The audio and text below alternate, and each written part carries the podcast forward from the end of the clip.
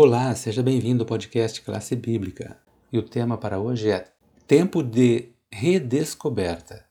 O Pedro vai comentar com vocês um pouco sobre quais são as lições que os israelitas deviam aprender. De Pedro, é com você. Hoje nós estamos na segunda-feira, 14 de dezembro.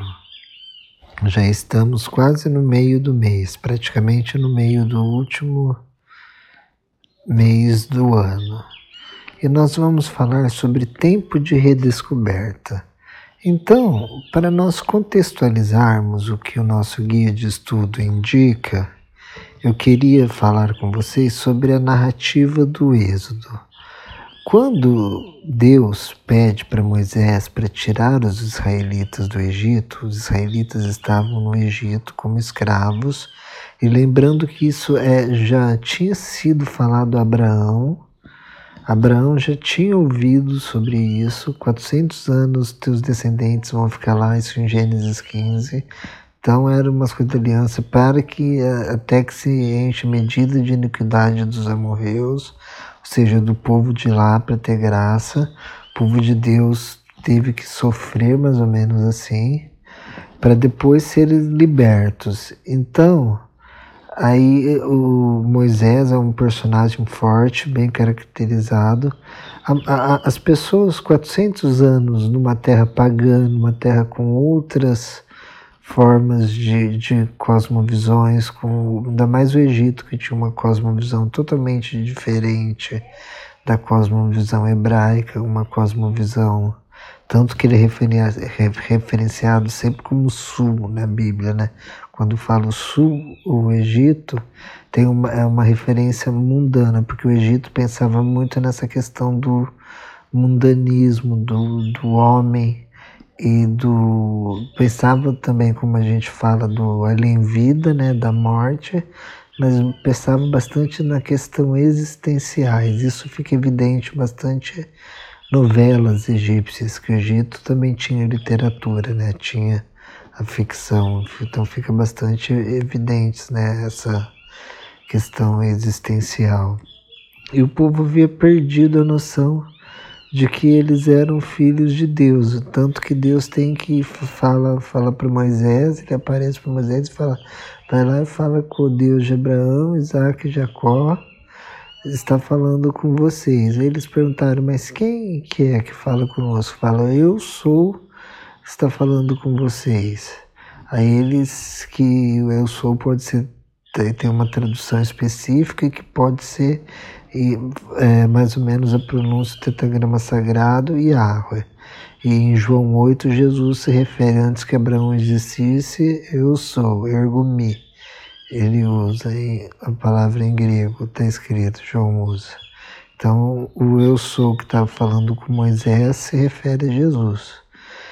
E eles precisavam redescobrir quem era Deus, que lhes pedia adoração. Então, Deus pedia que o povo adorasse, só que o povo tinha perdido essa noção de, de quem é Deus. Então, na nossa vida, às vezes, nós podemos é, se você se encontra numa situação, você que está nos ouvindo, você está longe de Deus, uma vez esteve perto, está longe, ou você nunca se aproximou de Deus, tenha isso em mente que Deus ele tem promessas para você, ele tem um futuro maravilhoso para você e vocês só precisam descobrir e redescobrir quem é Deus. Nós precisamos sempre descobrir e redescobrir quem é Deus. E uma das características disso, isso especificamente isso tem a ver com a primeira mensagem angélica em Apocalipse 14, nos versos 6 e 7, que diz: Viu outro anjo voando pelo meio do céu, tendo o evangelho eterno para pregar toda tribo, nação, língua e povo que habitam sobre a terra, dizendo em grande voz: esse grande voz é megafone, que, que seria um, um megafone, dizendo: Temei a Deus e dá-lhe glória, pois vinda é a hora do seu juízo. Então temos uma noção de juízo, Deus como juiz. E adorai aquele que fez os céus, a terra, o mar e a fonte das águas. Esse a fonte das águas aqui é uma troca para a gente lembrar do dilúvio, que é o de juízo. Mas adorar aquele que fez os céus, a terra, o mar e a fonte das águas, a adoração está ligada a. Se nós lembrarmos o podcast que vocês ouviram de ontem de domingo, fala sobre o relato da criação, o relato de Gênesis 1, onde Deus cria os céus e a terra. Então é para adorar esse Deus. E ele termina, se nós lemos Gênesis 1, o propósito de Gênesis 1, o propósito do texto, nós pensamos assim, quando alguém escreve um texto, quando o texto ele tem um propósito, ele tem uma finalidade, ele tem um objetivo.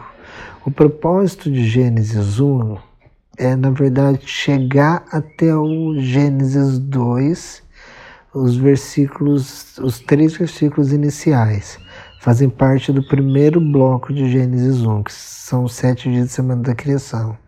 Então, quando o autor, o narrador, escreveu Gênesis, os dias da criação, Gênesis 1 e 2, 1 a 4, o foco dele era ir preparando o leitor para chegar no clímax, que era o sábado. Então, o sábado era uma experiência essencial de aprendizado numa jornada de redescoberta. Ele se tornou um sinal claro às nações ao redor da relação especial entre Deus e os israelitas. Ele era um símbolo da aliança, do pacto que Deus fez com Israel, pacto mosaico, um dos sinal. Sempre que uma aliança era feita, com Noé veio o arco-íris.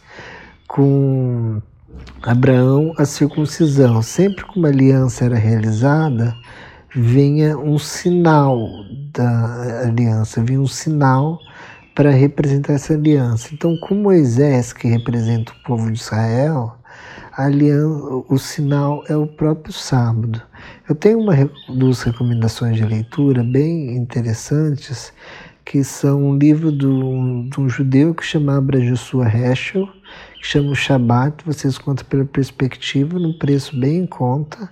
É um livro fininho que é um judeu discorrendo sobre o que é o significado do sábado para eles. Eles não tentam te converter, não tentam fazer de maneira nenhuma vocês quererem guardar o sábado, mas eles passam o meaning, né? o significado do, do, do Shabbat. O que, que é? É muito, é um templo no espaço, no tempo, quer dizer, é um, é um templo no tempo. É muito interessante as metáforas que usa, tudo baseada nos textos bíblicos. E tem um outro que a editora Unas Press lançou, duas revistas para Osias, que é sobre o sábado, tem a volume 1, que tem o primeiro artigo, inclusive o artigo é do autor da próxima lição, o Dr. Roy Gane, que a próxima lição do próximo trimestre será sobre Isaías. Ele fala sobre a questão do sábado e as leis e as alianças. É muito bom esse artigo. E também temos a prosia número 2, que tem, tem. Todos os artigos são sobre o sábado, são bons. E a número 2, o primeiro artigo também é do, do, do Dr. Edson Nunes que trabalha umas relações textuais entre a forma e o conteúdo no sétimo mandamento do sábado. Então é bom nós lermos esse texto para nós vermos a, a, as bases.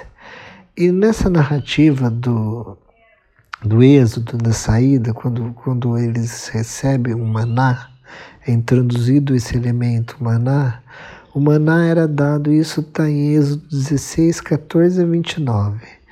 Depois vocês podem ler na casa de vocês, Êxodo 16, 14 e 29. É, Deus providencia esse milagre que é o maná, que é o alimento suficiente para cada dia. Então, cada dia eles teriam uma, uma alimentação suficiente para aquele dia, providenciada por Deus. Deus mesmo dava. Então, quem alimentava o povo no deserto era o próprio Deus. E ele dava aquilo, representava o que? Representava a, o maná que, veio, que viria do céu depois por nós, que seria Jesus Cristo. Mas isso é um outro contexto, essa outra aplicação. Então ele era o provedor. Então eles não poderiam esquecer que Deus era o provedor. E na quinta-feira, os israelitas comeram maná por, por 40 anos. E na quinta-feira, eles deveriam pegar o. Na sexta-feira, peraí, é, na sexta-feira, me enganei, eles deveriam pegar uma porção dobrada de maná. Vamos supor, se na quinta eles pegassem uma porção dobrada, na sexta essa porção dobrada apodrecia. Então Deus ele dá o suficiente para o que a pessoa precisa, para o dia. Ele não dá mais nem menos, mas ele dá o que precisa. Então isso se refere às bênçãos também.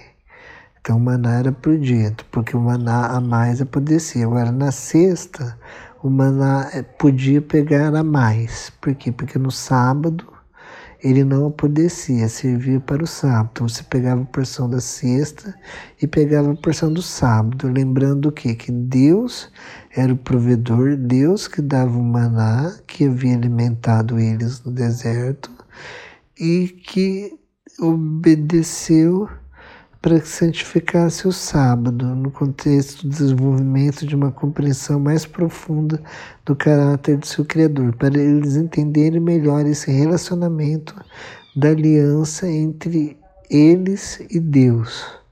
Deus querendo habitar no meio deles, Deus como seu Deus e eles como seu povo. Então, o significado do maná entra nesse contexto: Deus como provedor e o sábado como uma situação diferente, que era especial, era um dia onde dois milagres eram realizados, porque eles recebiam dobrado na sexta-feira e não era estragado da noite para o dia, como acontecia nos outros dias da semana. Então, que eles deviam lembrar que Deus era o seu libertador e redescobrisse sua identidade, sua identidade quanto povo de Deus. Eles deviam entender isso, que qual que era a sua identidade como povo de Deus. Deus estava ali com eles, cuidando deles. Agora, uma aplicação prática. Nós sabemos que Deus é o mantenedor hoje. Jesus Cristo é o nosso mantenedor hoje.